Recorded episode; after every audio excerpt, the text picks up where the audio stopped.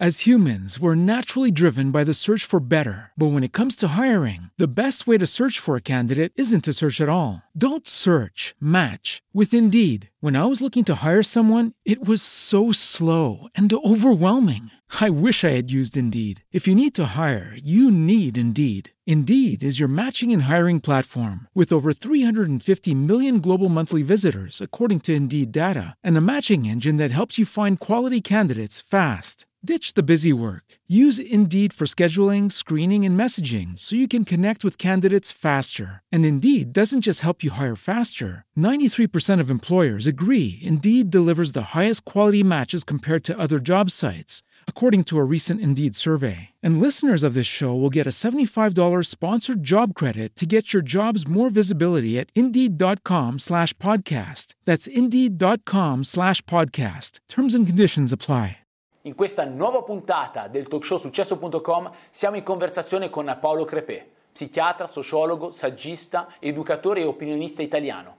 Un dialogo durante il quale affronteremo e approfondiremo numerosi concetti che per molte persone sembrano normali o addirittura ovvi, ma ovvi non lo sono mai.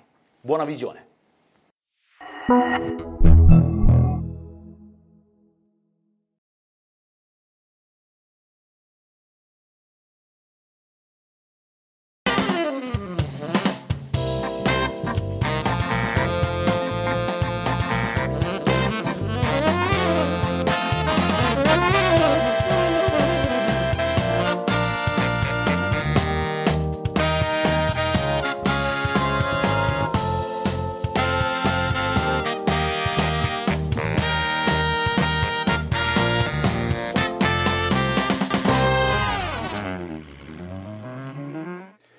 Benvenuti in un'altra grande puntata del talk successo.com, oggi in compagnia di un grandissimo ospite, il dottor Paolo Crepè. Buonasera e benvenuto. Buonasera, buonasera a voi.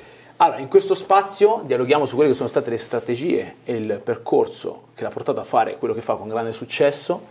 Lo facciamo condividendo un'ottima tazza di tè, iniziando dalla prima domanda, come è iniziato il suo percorso? Ho cominciato ma non credo che ci fosse una, una strategia, mi piaceva l'idea di seguire un, un, uomo che è stato il mio maestro, che mi, che mi aveva affascinato, che era Franco Basaglia, quello della riforma dei, manicomi, sono, sono venuto qui ad Arezzo cominciato qui, a qualche centinaia di metri di qua, in un ospedale cosiddetto aperto, nel senso che si sperimentava una, una psichiatria dolce, una psichiatria non, non, basata sulla forza, sulla coercizione, sulla violenza, come era stata tutta la psichiatria fino a quel momento. Quindi è stata un'esperienza di grande sensibilità, di grande curiosità per me, poi qui arrivavano persone da tutto il mondo, è stato un momento in cui anche noi giovani dell'epoca incontravamo altri ragazzi e ragazze di altre università tedesche, poi, che poi tra l'altro fu anche il mio inizio vera, professionale realmente, però forse il primo inizio fu proprio l'idea di una bistecca, nel senso che arrivò un signore che non sapeva neanche chi fosse all'ospedale, eh, però capivo che doveva essere una persona importante, che si incontrava con il direttore, con insomma, i, le persone più, più, più vecchie di me, io ero appena arrivato, quindi ero proprio l'ultima ruota. Però quando si, si fece sera, eh, fui chiamato perché sapevano che io sapevo l'inglese e quindi siccome nessuno parlava l'inglese eh, dice te che fai stasera? Dico boh che faccio niente faccio. vuoi venire a mangiare una bistecca e io siccome eh, guadagnavo poco le bistecche erano una cosa che, che non potevo non era una cosa per tutte le sere quindi poi qui le bistecche sono cose importanti quindi e andai in una, un ristorantino eh, e, e, mi misero vicino a questo signore perché dovevo fargli passare la serata perché altrimenti Poraccio non sapeva con chi parlare. E, e quindi parlammo, io continuavo a non sapere bene chi fosse, poi mi dissero che era grande capo della psichiatria dell'Organizzazione Mondiale della Sanità, cioè sostanzialmente lo psichiatra numero uno al mondo per importanza. E questo signore evidentemente gli, gli ero simpatico e eh, mi disse ma te che, che vorresti fare? Dico boh io sono qua, lavoro qua, dice ma tu vorresti lavorare con noi? Io non sa, non sa, continuavo a non sapere bene cosa facesse questo signore, avevo capito chi era ma non sapevo cosa facesse, che poi sarebbe l'organizzazione, l'ONU per la, per la salute, no? che aveva sede, ha sede a Ginevra e quindi disse tu mandami il tuo curriculum e vediamo un po' che si può fare. Io lo mandai così, tanto per... Allora si mandava tutto per posta, quindi... Uh. E poi mi arrivò una lettera, dice lei è stato selezionato, venga qua a Ginevra. E, e cominciai a girare il mondo con l'Organizzazione Mondiale della Sanità, andai a lavorare in, in India, in Germania, in Inghilterra poi più avanti in Brasile, Stati Uniti, ho lavorato dappertutto. E, perché? Perché sapevo l'inglese.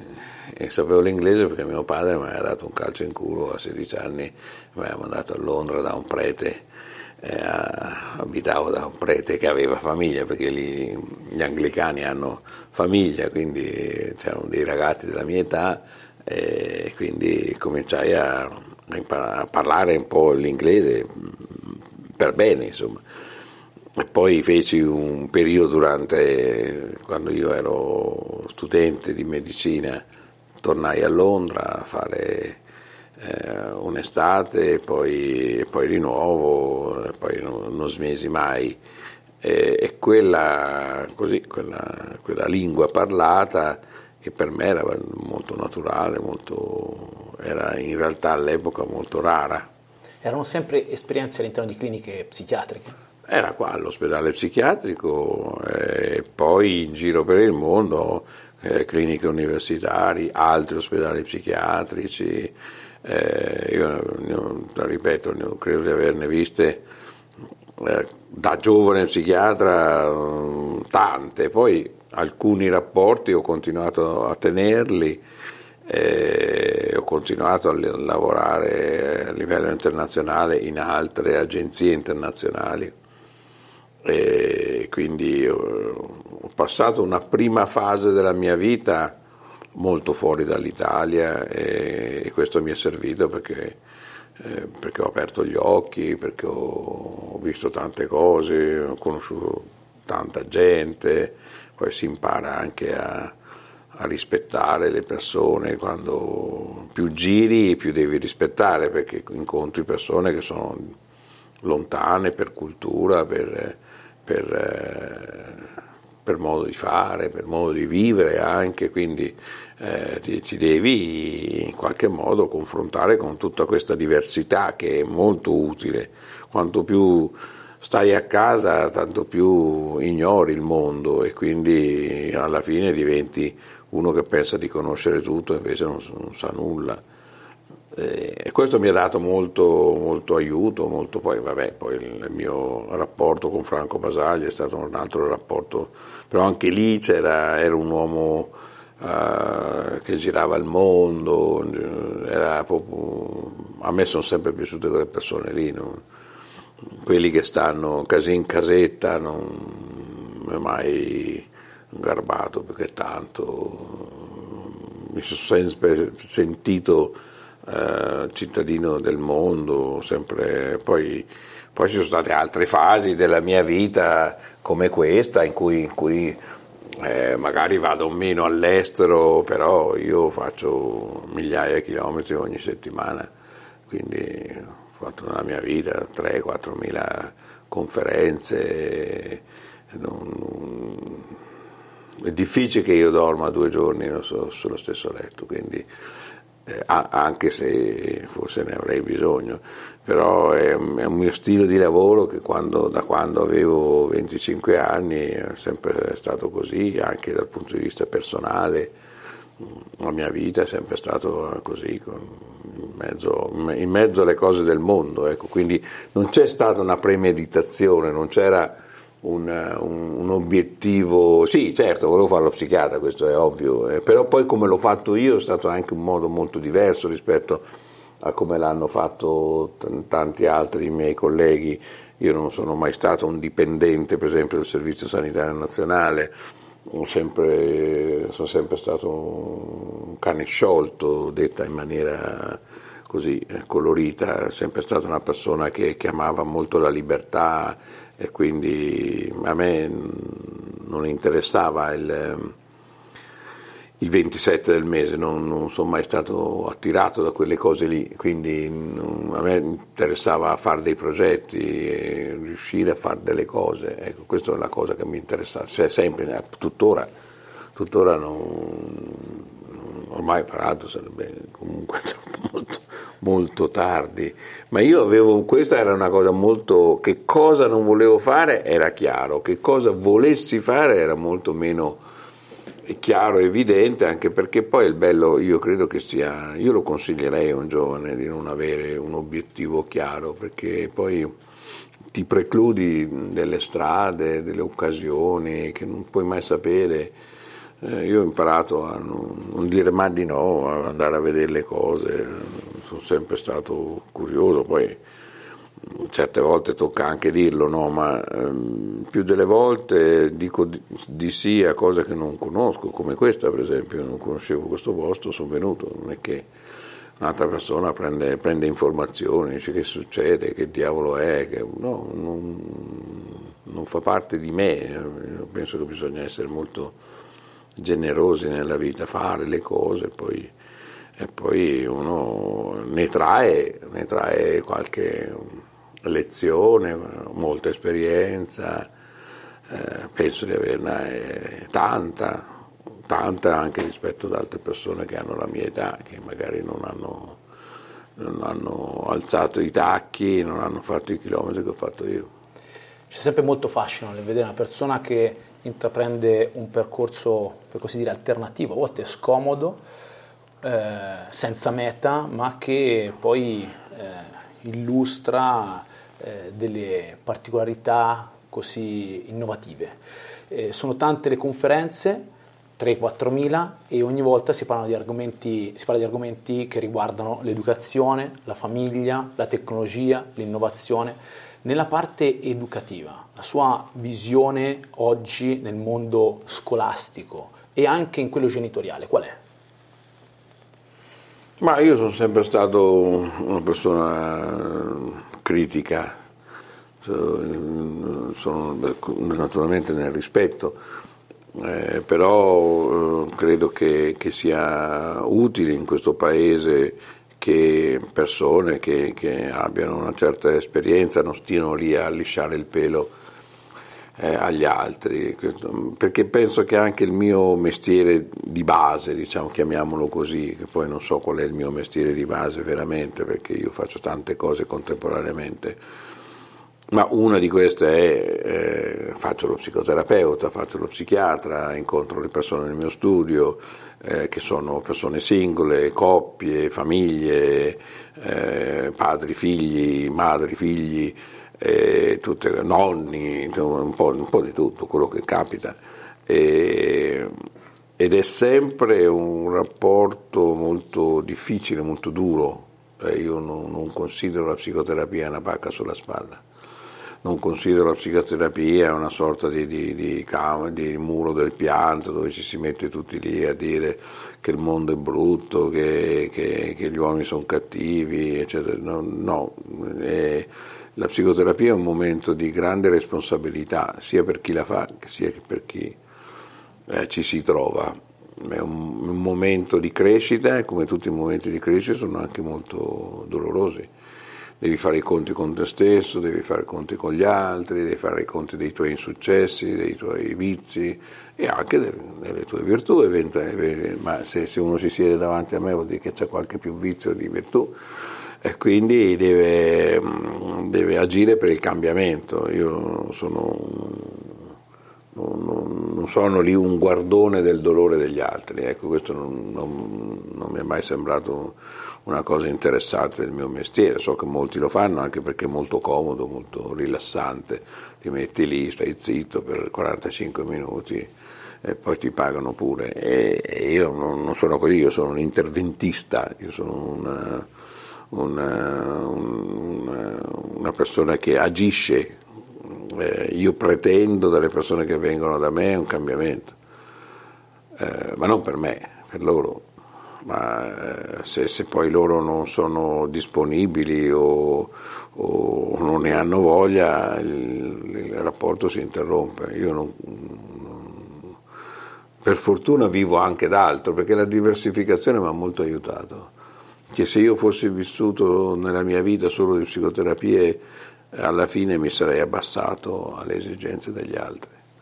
Siccome questo non è, perché io vivo facendo, scrivendo libri, ho scritto una trentina, eh, facendo conferenze, eccetera, eccetera, io ho diversificato miei, la mia professione anche dal punto di vista economico, per cui non dipendo. Quindi sono libero di non scrivere perché ho altro, sono libero di dire ad una persona guardi non venga più perché non mi pare utile, eh, perde del tempo, perde del denaro, eh, sono libero di dire di no a una conferenza perché magari voglio andare via con, eh, con la mia famiglia da qualche altra parte e questo eh, aiuta moltissimo, enormemente, perché più sei libero e più sei professionale. Perché se no la professione, qualsiasi professione diventa in qualche modo una dipendenza perché bisogna campare, perché alla fine mese devono entrare i soldi perché sono le bollette e allora accetti anche dei compromessi, per forza, eh, chiunque. Eh. Io un pochino meno, non dico che non li abbia mai, pochi devo dire, quasi non me li ricordo fra l'altro, però, ma non perché io sono bravo, sono etico, sono, no, non sono un santo, che figuri, non lo sono davvero, ma perché posso giocare su più tavoli e quindi nessun tavolo, eh, no, io non, non, non sono dipendente da, ne, da, nessuna delle cose che faccio e queste, questo mi ha sempre aiutato molto. Naturalmente rende tutto molto più instabile, molto più eh, fragile perché una volta un mio, mio carissimo amico, un mio collega, mi diceva tanti anni fa, dice ma tu come fai a, a, a non aspettare la, la, la busta con, con, con, lo stipendio?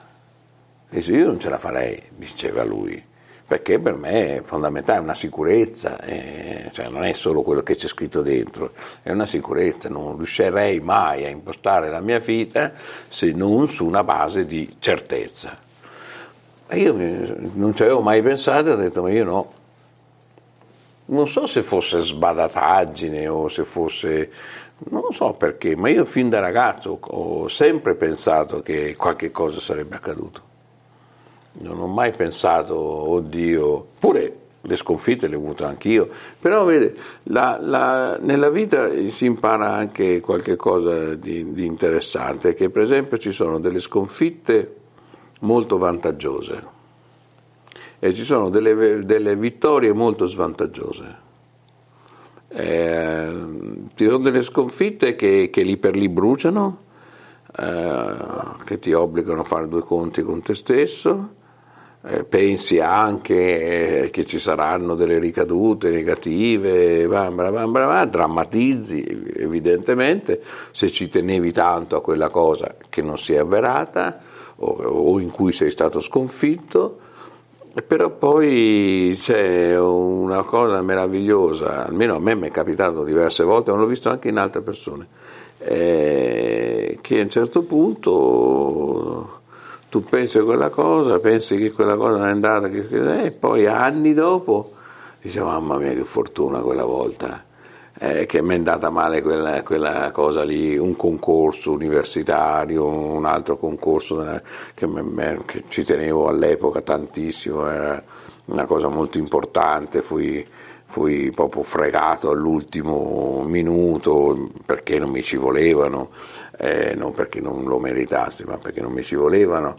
E questo per me fu, all'epoca fu, fu motivo di grande tristezza, però poi ecco, se, se hai la, la, la, la pazienza di vivere un po', arriva il momento in cui guardi a quelle cose un po' passate e dici però vedi se avessi fatto, accettato, avessi vinto, avessi eh, ottenuto quella cosa che fortemente volevo, ma se poi, se poi, è andata male una ragione c'è.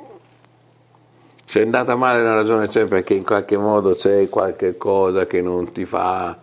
Eh, non, non, dai il meglio di te in quell'occasione, in quell'esame, in quella, cioè, ci credi, c'è qualche cosa dentro che non è razionale, eh, che, in cui alla fine non, non, non, l'hai fatto bene quella cosa e guarda caso sei stato bocciato, ma perché alla fine dentro di te tu quella roba lì non la volevi fare.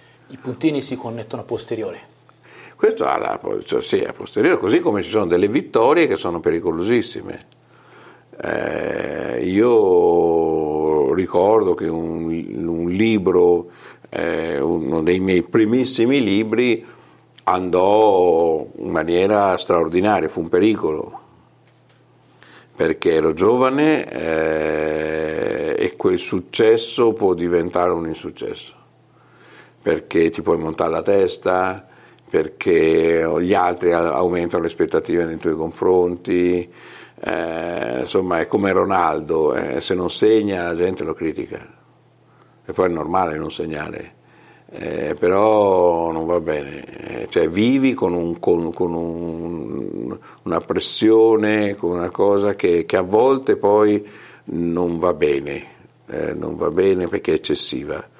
Bisogna averla la pressione perché ti devi impegnare, devi dare sempre quello che hai dentro, però ci sono dei momenti in cui eh, alcuni successi sono così come appunto dall'altra parte ci sono delle, delle cose che succedono anche, anche, con le persone per esempio. Anche con le persone ci sono ci si lascia, per esempio, è un dolore, no? quando ci si lascia in, in, un amore, in una relazione, cioè, nessuno credo si metta a ridere, eh, no, se no un cretino. Se, se, se, quella persona era stata importante per te, in quel momento lì certo che, che però poi è un dolore che ti fa bene, nel senso che ti fa crescere, nel senso che ti, ti rende libero, nel senso che non, non, accetti un compromesso di un rapporto tanto, che, tanto, per fare, tanto per portare avanti, perché tanto ormai sei così come tanti, basta guardarsi in giro, sto parlando di una bella fetta dell'umanità, eh, non sto parlando di qualche sfigato, sto parlando di tanta gente che ha messo i remi in barca, che non cerca altro che la bonaccia, ecco io la bonaccia no. Mamma mia, se uno proprio mi vuole far del mare mi mette in mezzo al mare senza vento. Eh, le relazioni sono cambiate molte anche a fronte di quelli che sono i mezzi di comunicazione che usiamo oggi. Lo chiedo perché immagino eh, a fronte di questa riflessione che siano tante le persone appunto che già per come siamo come esseri umani insomma, ci lamentiamo, ma oggi ancora di più quando c'è qualcosa che non ci va bene eh, possiamo ricorrere a una condivisione plateale attraverso strumenti di, di comunicazione come i social media. Come vede i social media? Ma io penso che intanto bisogna, sono, sono, sono tutte cose che, che, che, che vanno, si modificano, c'è nulla per sempre, eh, quindi eh, internet eh, è stata certamente una rivoluzione straordinaria che ci ha permesso, ci permette, ci permetterà, eh, se volessimo utilizzarla eh, in maniera approfondita, una grande opportunità. Sto parlando di internet, di motori di ricerca, eh, di quello che compre, compreso il film che, che, ti vuoi vedere in treno o, la sera a letto, che ne so, o, o le mail che, che vanno, eh, eh, vengono in un secondo, poi ti semplifica anche in parte il lavoro, eh, poi il social network e social network sono, sono cose diverse, lo sappiamo, eh, non possiamo fare il giochino delle tre carte, carta vince, carta perde, perché non è così, sono due cose diverse. Certo, eh, sempre quello è il telefonino, sempre quello è il tablet, sempre quello è il, è il computer sulla tua scrivania, però sono cose molto molto diverse. È un conto che uso un motore di ricerca per fare una ricerca, per cercare eh, qualche cosa che non so. Io per esempio che scrivo sono molto facilitato da questo. Io quando scrivevo che internet non c'era, purtroppo io ho un'età per cui me lo ricordo bene. Io, io ho cominciato a scrivere con la macchina da scrivere. La mia tesi di laurea l'ho scritta con la macchina da scrivere. Eh, poi, perché io sono sempre stato molto attratto dalla tecnologia eh, a me piace anche, anche, leggere delle cose, che ne so, eh, il treno super veloce che va a 1200 km all'ora. Io sempre stato, anche perché mio nonno, il mio nonno materno era uno molto fantasioso, molto, un uomo straordinario. Eh, mi diceva all'epoca c'era lo Sputnik, c'erano i razzi intorno ai primi cori che avevano fatto i sovietici e lui diceva guarda che questo è il futuro del mondo. E lui era molto esaltato per seguire poi l'idea che ci fosse anche un cane dentro la, la, la, la famosa laica, eh, che era questa cagnolina che misero nello spazio, che fu il primo essere vivente diciamo, che girò intorno alla Terra. E lui era molto, siccome considerava molto i cani, pensava che quello fosse un grande segno. Di, di, quindi io sono sempre stato rimasto affascinato mh, da, da, da, ecco, da, quello che può succedere. Affascinato non vuol dire acritico. Eh, le cose mi piacciono, mi, mi interessa sapere se c'è eh, un avanzamento nel, nella televisione che tu ti metti in salotto, se c'è una cosa che ti fa vedere meglio un film piuttosto che, che qualche altra cosa. Eh, questo sì, poi non è la mia religione, non mi, non, mi, non mi, inginocchio davanti a un televisore solo perché è 4K. Mm, sì, è una cosa interessante, poi come il frigorifero, lo apri, lo chiudi e finisce lì, poi non è che eh, diventa una divinità. Ecco, invece i social sono diventati una divinità, soprattutto per molti ragazzi, quelli che sono nati, i millennials, quelli che sono nati con che c'era già tutta sta roba e pensano che, che, sia come l'aria che si respira. Io penso che se ne possa.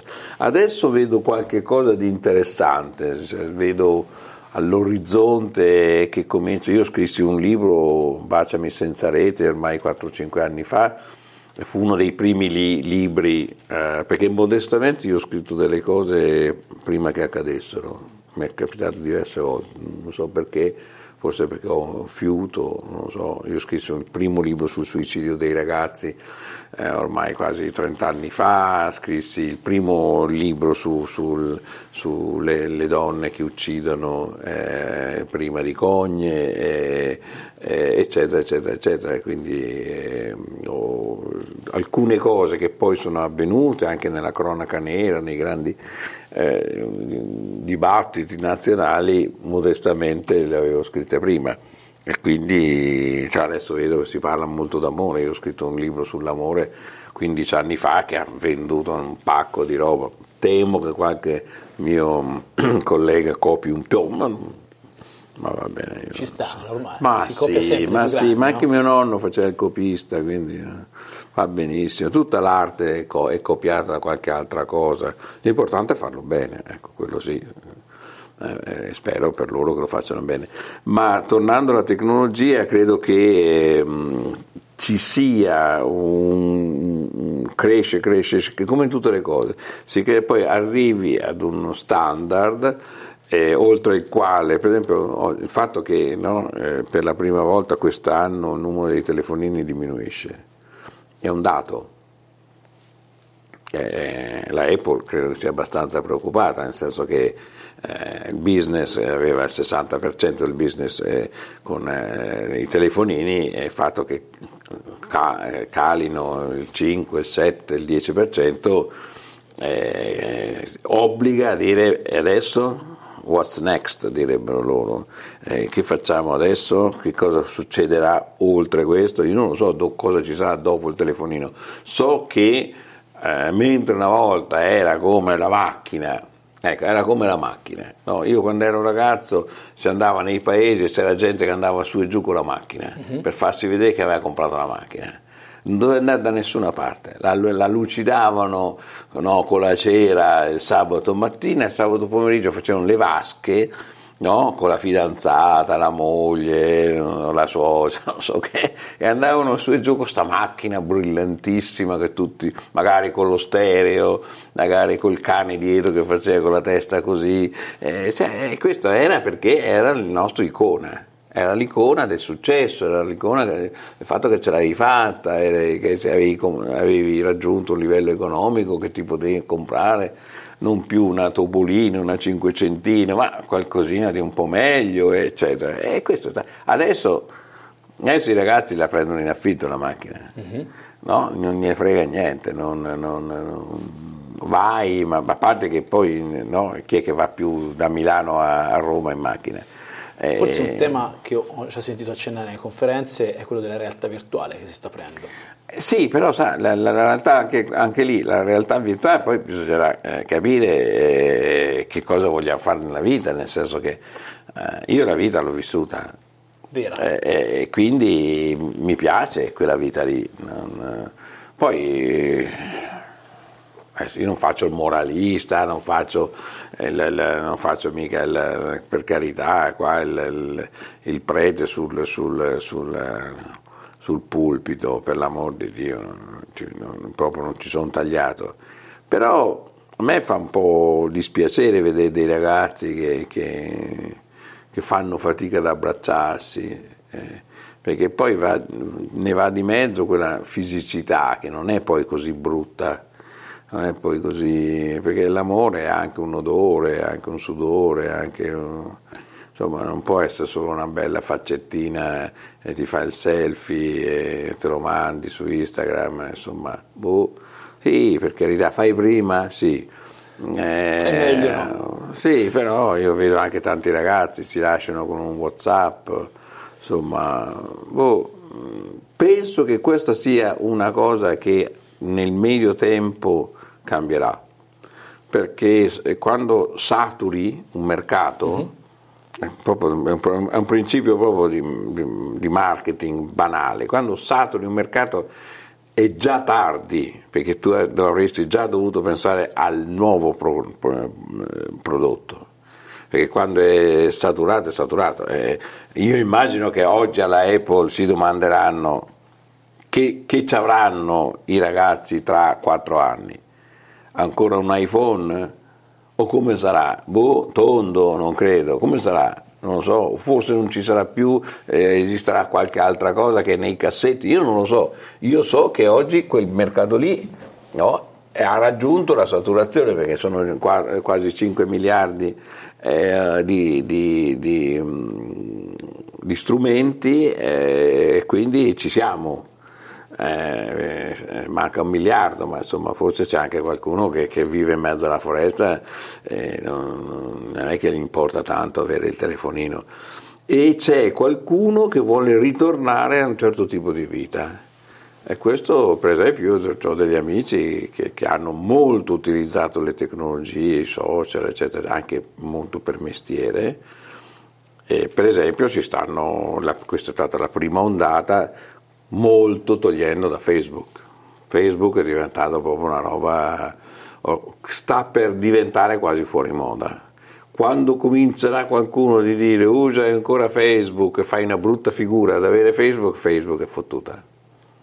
Non si torna indietro. Ed è per quello continuano ad acquistare Instagram, Whatsapp e cercano eh, vabbè, Whatsapp, ma anche lì stanno cercando di cambiarlo, Instagram eh, non durerà moltissimo. Speriamo anche Beh. perché credo che Instagram sia veramente, se Facebook permetteva comunque sia una riflessione, c'era qualcosa che veniva scritto, Instagram essendo solo una foto e un cuore, un like, veramente ridotto ai minimi. Ma adesso termini. non scriviamo neanche più su, esatto. su Whatsapp perché eh, vedo la gente che, che, detta il messaggio vocale, uh-huh. per cui non c'è neanche il minimo di fatica di scrivere, perché scrivere anche tre righe su WhatsApp implica anche un minimo di, di, di organizzazione della frase.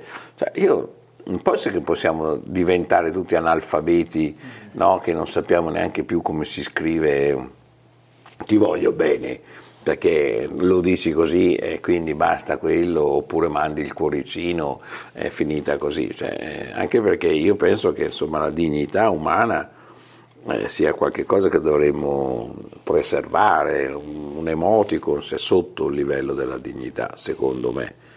Con, poi se uno vuole fare lo scherzo, manda una fetta di torta all'amica perché ha fatto il compleanno, vabbè, quelli sono, sono delle, delle, degli scherzi che, so, che vanno sempre bene, però se poi la nostra vita intera, professionale, affettiva, sociale, amicale, eh, funziona solo così, poi qualche domandina ce la dobbiamo fare, eh, perché poi eh, un mondo anaffettivo, un mondo senza emozioni, un mondo, è un mondo molto pericoloso, perché, perché le guerre nascono dall'anaffettività, non nascono dall'amore, nascono dall'odio. Eh, dall'idea di, di, di, che tu sei una persona inferiore, eh, e quindi io ti ammazzo, io ti porto via la tua terra, ti, ti porto via quel che c'hai, questo è l'inizio della guerra, inizia dall'odio, da un'idea di, di, di, di superiorità di qualcuno nei confronti di qualcun altro. Mai, mai c'è stata una guerra sul, sul fatto che, che, no, che c'era un, una guerra ideologica, no, le guerre sono state sempre drammaticamente pratiche, di conquiste di terre, conquiste di, di, di popoli, conquiste di asservimento di popoli, quindi attenzione perché appunto, se ci si avvicina a, a, e, e qualche avvisaglia, qualche avvisaglia uh-huh. ce l'abbiamo, poi io non, penso che sto- la storia sia sempre vichiana, per cui ritorna no, come nel 22, no, non siamo nel 22, non siamo nel, 40, nel 42, non, insomma sono cambiate le cose, per cui non, non c'è un signore con i baffetti eh, che, che, gira per la Germania, eh, quindi, però certo, per certe cose possono, possono, ritornare sotto forme diverse, per esempio la mancanza di libertà, ecco questo è un grande tema, io credo la, la libertà che i nostri padri, i nostri nonni hanno voluto per noi, anche sacrificando a volte la vita, adesso la libertà è qualcosa che è molto aleatorio, molto aleatorio. Se lei pensa che oggi in Cina, attraverso la tecnologia, e in Cina sono molto avanti, come tutti noi sappiamo, attraverso il riconoscimento facciale io controllo un popolo, due miliardi di persone, e lo controllo perché mi serve non per individuare l'uomo di talento, la donna di talento, ma il dissidente, eh, io lo, lo, lo, riconosco nella folla, lo riconosco nella metropolitana, lo riconosco al supermercato, lo riconosco se fa un assembramento, eccetera, eccetera, e io quello lì lo faccio fuori. Eh, allora quell'apparato tecnologico è asservito non alla libertà, come ci avevano detto, che ci avevano detto così. Eh, eh, almeno dalla California ci avevano detto così, eh, se adesso è diventata un'altra cosa però ce lo debbono dire. Eh, eh e d'altra parte è così, eh, perché tante cose sono iniziate con un, con un, significato, con un intento positivo, per esempio il riconoscimento facciale è stato, stato necessario per esempio per poter avere dei diplomi universitari eh, ufficiali dal punto di vista della, della validità. E per fare questo dovevi sapere che il signor Rossi è effettivamente il signor Rossi, che quando fa una, un'interrogazione via Skype è effettivamente lui, non è il suo gemello o il suo cugino che ci assomiglia. E questa cosa è fondamentale. Eh, però questo ci è sembrata una grandissima una cosa interessante perché anche democratica, perché magari uno non ha gli strumenti per iscriversi alla Sorbona, eh, non può andare a Parigi a vivere 4 anni o 5 anni, però eh, rimane nel suo paesello della Francia e, e attraverso eh, Skype, attraverso dei programmi che l'università online ti può dare, ti prendi la tua, la tua laurea, il tuo diploma e quindi perché no? Ci mancherebbe altro. E il problema è che se poi io prendo quella stessa tecnologia e la uso per controllare la gente, per vedere se quello eh, parla male del, del, segretario del partito e, e, poi lo vado a prendere con, uh, alle 6 di mattina, beh, questo, questo fa paura. A me, che sono un libertario, fa molto paura. Siamo passati infatti dalla tutela della privacy tanti anni fa ormai ma certo. l'impronta digitale, che sembrava una cosa pazzesca, certo. oggi la diamo sul cellulare. Io credo che si possa parlare, si diceva di armi Ma lei prese. pensi anche, anche alle ragazze, eh, l'altro ieri mattina con, ehm, parlavo con una giornalista di Napoli eh, che, mi, che, mi, raccontava di, di questo ennesimo caso di ragazzine che fanno eh, sexting, cioè che eh, fanno fotografie, sono ragazzini di 13-14 anni e vanno all'universo mondo e tu non sei più libera. allora questa cosa che tu pensi che abbia a che vedere con la libertà in realtà poi ha a che vedere con, con qualche cosa che, che, che, poi tu pagherai in termini di, di giudizio, in termini di, difficoltà ad avere altre relazioni, eccetera, eccetera, per cui la stessa identica cosa io lo posso usare in un, in un verso o nell'altro. Eh, insomma, non, non, possiamo chiedere all'oste se è buono il vino, quindi non possiamo chiedere a Zuckerberg eh, un, un, controllo di qualità sulla tecnologia. Lui le fa, le fa molto bene, è un ragazzo straordinario, però occorre un, un'autorità terza che è, io penso, un ruolo dell'Europa, per esempio. Perché? Perché qui è nata civiltà, una parte, una gran parte della civiltà, perché però l'Europa si è persa questo, questo, grande ruolo che poteva essere anche di intermediazione proprio tra, tra, Oriente e Occidente, anche collocata giusta a metà del, del, del globo, quindi avremmo potuto essere quelli che siamo sempre stati, quelli che hanno scoperto la Cina e hanno scoperto l'America, erano europei e, e quindi avremmo potuto anche ritagliarci un, un ruolo di, di, di, di, giustizia, di, saggezza, no, proprio perché non avevamo solo interessi commerciali, ma potevamo anche ambire ad avere degli interessi extra partes. Quindi, eh, o super partes. E questo purtroppo non sta avvenendo e se non ci si mette al lavoro non avverrà mai più e quindi credo che questo sia un rischio. E a questo punto, in questo scenario, ancora più importante l'aspetto educativo, che sia scolastico-genitoriale, certo, è fondamentale. Certo. Ma io, io, penso che quello ci vorrebbe un po' di buonsenso, ehm, poi si arrabbiano con me gli insegnanti, eh, al ministero si arrabbiano sempre, ma, ma io, io, dico cose mm, molto semplici, un bambino deve poter giocare. Eh, che c'entra regalargli uno schermo? Eh, non ha senso, tanto ce l'avrà comunque, non è una questione censoria, non è che io non gli do qualche copia, allora c'è qualche, sempre qualcuno che si alza e dice le solite frasi, allora quando, sì è vero, quando io ero ragazzo c'erano dei genitori che non, che non avevano la televisione in casa apposta No? E poi qui i figli venivano no, da noi che c'era la televisione. Ma, è, ma, ma, io non sto dicendo questo.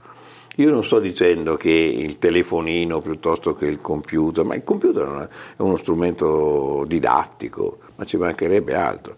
Per esempio sarebbe giusto che ci fosse lezione a scuola, e non c'è, di come si fa ricerca con internet, e questo non lo fa nessuno è strano questo, no? Come si fa? Perché non è così intuitivo, non è logico, no? Eh, usare bene eh, le, fonti di ricerca che ci sono sulla rete. E, e contemporaneamente il telefonino alle otto e mezza lo lasci dentro un cassettino, lo ripigli all'una e mezza.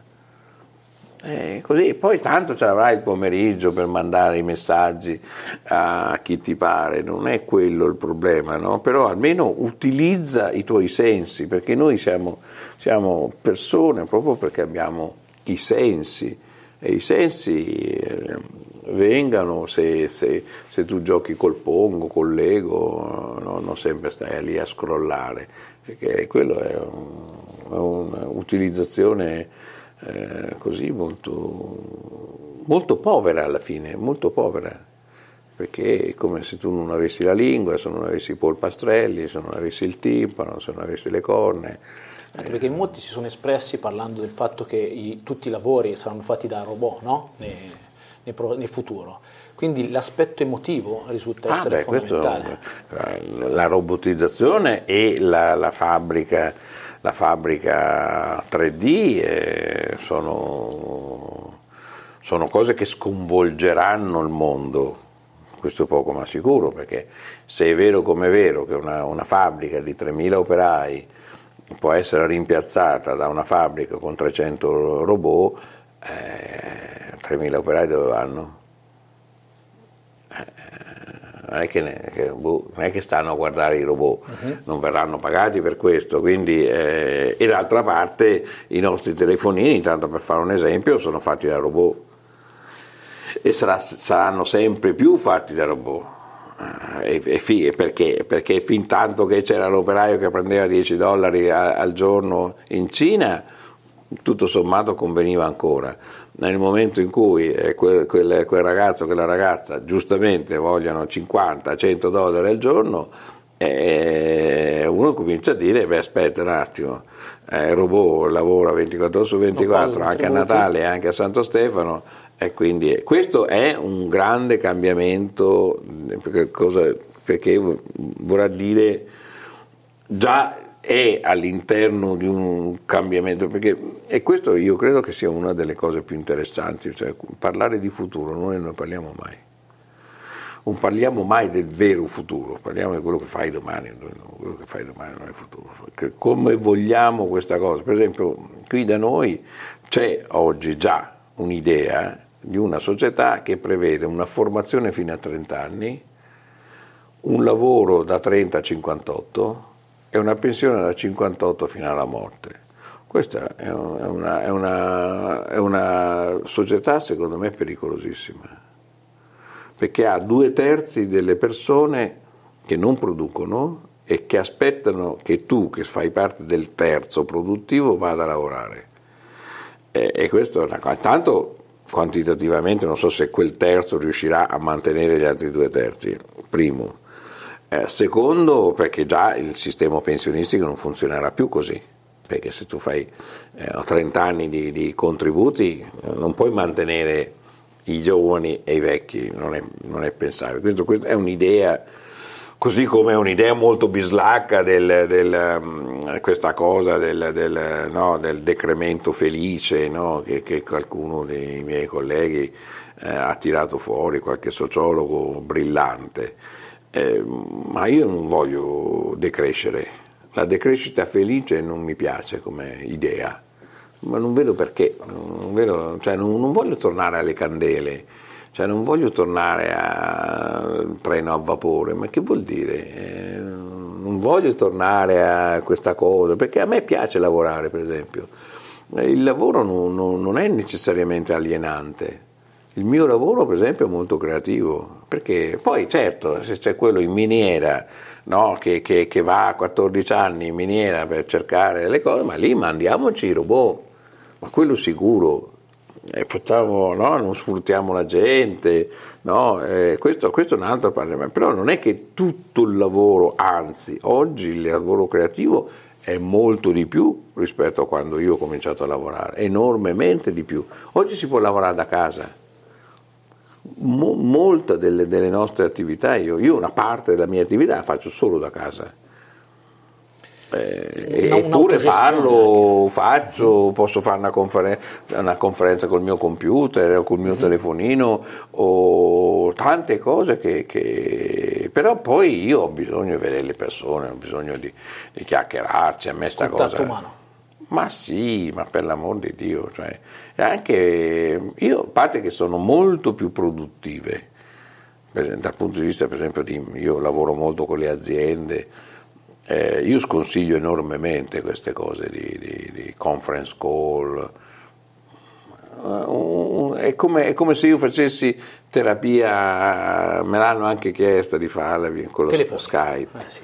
Ma per l'amor di Dio, ma io di vedere come accavalla le gambe una signora per mm. vedere se, se, se, se, è venuta più elegante dell'ultima volta, vuol dire che sta uscendo dalla sua depressione, no, se, se è laccata le unghie o se, se, sorride o se è ancora arrabbiata con lo sguardo abbassato, ma questo una Skype non me lo dirà mai. No? È molto interessante, poi soprattutto nell'aspetto di lavoro, capire eh, il concetto di stress, visto che ha detto che sono tanti interventi dentro nelle aziende. Lo stress sembra essere oggi eh, fuori controllo, le persone a causa anche degli strumenti, come abbiamo detto, eh, hanno una pessima gestione e una incapacità di riconoscere quelli che sono stress positivi degli stress negativi e questo manda in tilt le persone. Qual è eh, la capacità o la, la, necessità di una persona di gestire lo stress per eh, garantirsi un miglioramento e una serenità nella vita? Ma sa, eh, quello, lo stress, eh, lo stress eh, ognuno ha lo stress che si merita in qualche modo, nel senso che eh, ci sono dei work alcoholic, come si dice, cioè dei dipendenti del lavoro che, che, che oggi con la tecnologia lavorano ancora di più perché si portano il computer a casa, perché di notte vanno a vedere le azioni come sono andate, eh, perché si svegliano presto per vedere come ha aperto Hong Kong, eh, eccetera, eccetera, eccetera, quello eh, che, che, gli vuoi fare quello lì. C'è della gente che va in vacanza col, col computer, con, non, potrebbe, non potrebbe più andare in vacanza in un posto dove non prende nulla. Non, non, ecco, però queste eh, sono le nostre scelte, non è vero che il mondo vuole questo. Eh, e, questo, e, questo, dipende anche da te, dipende anche dalla tua formazione culturale, anche dai tuoi bisogni, ma c'è della gente che, che senza tele, per esempio, non, non, c'è della gente che non sa come passare il tempo da solo. Non lo sa fare, non, non ha la più pallida idea, c'è l'angoscia. Se uno gli, toglie, gli dice ti tolgo il cellulare, ti tolgo questo, fai quel che ti pare, va nel panico perché, perché non sai farti una passeggiata sereno in un parco? Non, non vai a, far, a, prendere la bicicletta, sì, c'è la gente che lo fa, però vedo spesso anche che i ciclisti fanno le telefonate, quindi evidentemente anche quelli che vanno in cicloamatori della domenica sono connessi anche quelli. Allora non ti serve niente, come quelli che vanno in vacanza e fanno queste cose terribili, cose di sopravvivenza, no? il decathlon, no? fai tre chilometri in mare come un delfino, poi corri in bicicletta come eh, Merckx, poi devi arrampicarti sulla montagna come, come Messner, ma, ma, ma questa idea del superuomo, della superdonna, questi certo che poi hanno lo stress, beh, per forza, ma il fisico reagisce in qualche modo, no? E quindi ecco, il tema della serenità secondo me è un tema molto contemporaneo, cioè che cosa vuol dire essere sereni, essere sereni con se stessi, eh, perché non è vero che le cose sono peggiorate, volendo noi potremmo anche lavorare di meno, volendo. Era mio nonno che, che, che, eh, che partecipava ad un mondo in cui si lavorava anche il sabato e la domenica. Era il vecchio mondo antico che era così, poveracci. E noi, insomma, adesso qualcuno di poraggio c'è ancora, ma poi c'è anche una stragrande maggioranza di gente che volendo potrebbe anche chiudere l'ufficio alle 5 del venerdì. Eh, questo per mio nonno sarebbe stata una, una, rivoluzione extraterrestre, proprio una cosa inimmaginabile. Quindi, però, così come si vedeva quando facevamo, io, io ho lavorato molto su, su, su, questi temi dello stress, si, facevamo delle, delle, delle ricerche, si vedeva che molta gente il lunedì mattina era più stressata del venerdì pomeriggio E allora uno c'è da dirgli, ma te che fai il sabato e la domenica? Ti stressi con tua moglie, ti stressi con i figli, ti stressi con la suocera, ti stressi con, con, eh, perché vai a fare la maratona, che vuoi eh, sì, sì. No, abbassare chissà quale record, ti stressi perché hai sette amanti, eh, cioè, c'è qualcosa che non torna perché se tu il venerdì pomeriggio eh, avevi stress a 50 e lunedì mattina c'avevi 75 e allora ecco io penso che si campa a fare. Se, se, se non sei sereno anche perché se non c'è serenità un minimo di serenità poi io lo vedo anche con me stesso quando io sono molto sotto stress eh, scrivo male parlo male eh, comunico male, eh, è tutto peggio. Non è vero che, che, che, noi siamo una molla che tu puoi tirare sempre di più, sempre, no, prima o poi si spezza. Quindi un, uno slancio di responsabilità della persona. Ognuno deve essere responsabilità della propria vita, sì ognuno deve, deve, essere responsabilità della, della propria vita, del, vedo anche molte donne che sono dentro questa sorta di tunnel eh, del vento, che devono essere bravissime mamme, bravissime amanti, bravissime professioniste, eh, devono essere bellissime a 50 anni, eh, mamma mia, ma rilassati. Non, non so, è anche una nostra idea della vita che non sopportiamo più di, di invecchiare un po', di, di, ma insomma anche quella no? è una lotta contro, contro, la biologia, contro il nostro organismo. Il nostro organismo cambia, tutti, tutti i parametri cambiano, da 30 anni a 40 anni, 50 anni, eccetera, eccetera. Perché? Perché è così, perché siamo persone, non siamo macchine, quindi anche le macchine cambiano, figurati l'uomo. È sempre straordinario ascoltare un libero pensatore, una persona con così grande conoscenza. Ci sono tante le riflessioni che sono immerse secondo me in questo talk e che incornicerò, alcune delle quali assolutamente Grazie. che l'emoticon sia sotto la dignità umana non lo dimenticherò e credo che in molti ugualmente lo dovranno ricordare perché eh, da quello che emerge è veramente un, un, viaggio introspettivo che dobbiamo fare per essere delle persone migliori. E quindi ringrazio per essere stato qua alla salute Evviva. e spero ci siano anche altri momenti per incontrarci e logare. Alla prossima.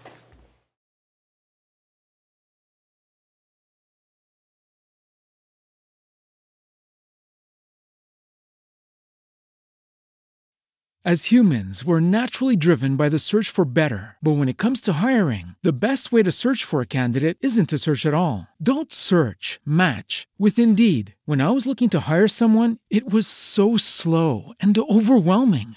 I wish I had used Indeed. If you need to hire, you need Indeed. Indeed is your matching and hiring platform with over 350 million global monthly visitors, according to Indeed data, and a matching engine that helps you find quality candidates fast. Ditch the busy work. Use Indeed for scheduling, screening, and messaging so you can connect with candidates faster. And Indeed doesn't just help you hire faster. 93% of employers agree Indeed delivers the highest quality matches compared to other job sites, according to a recent Indeed survey. And listeners of this show will get a $75 sponsored job credit to get your jobs more visibility at Indeed.com slash podcast. That's Indeed.com slash podcast. Terms and conditions apply.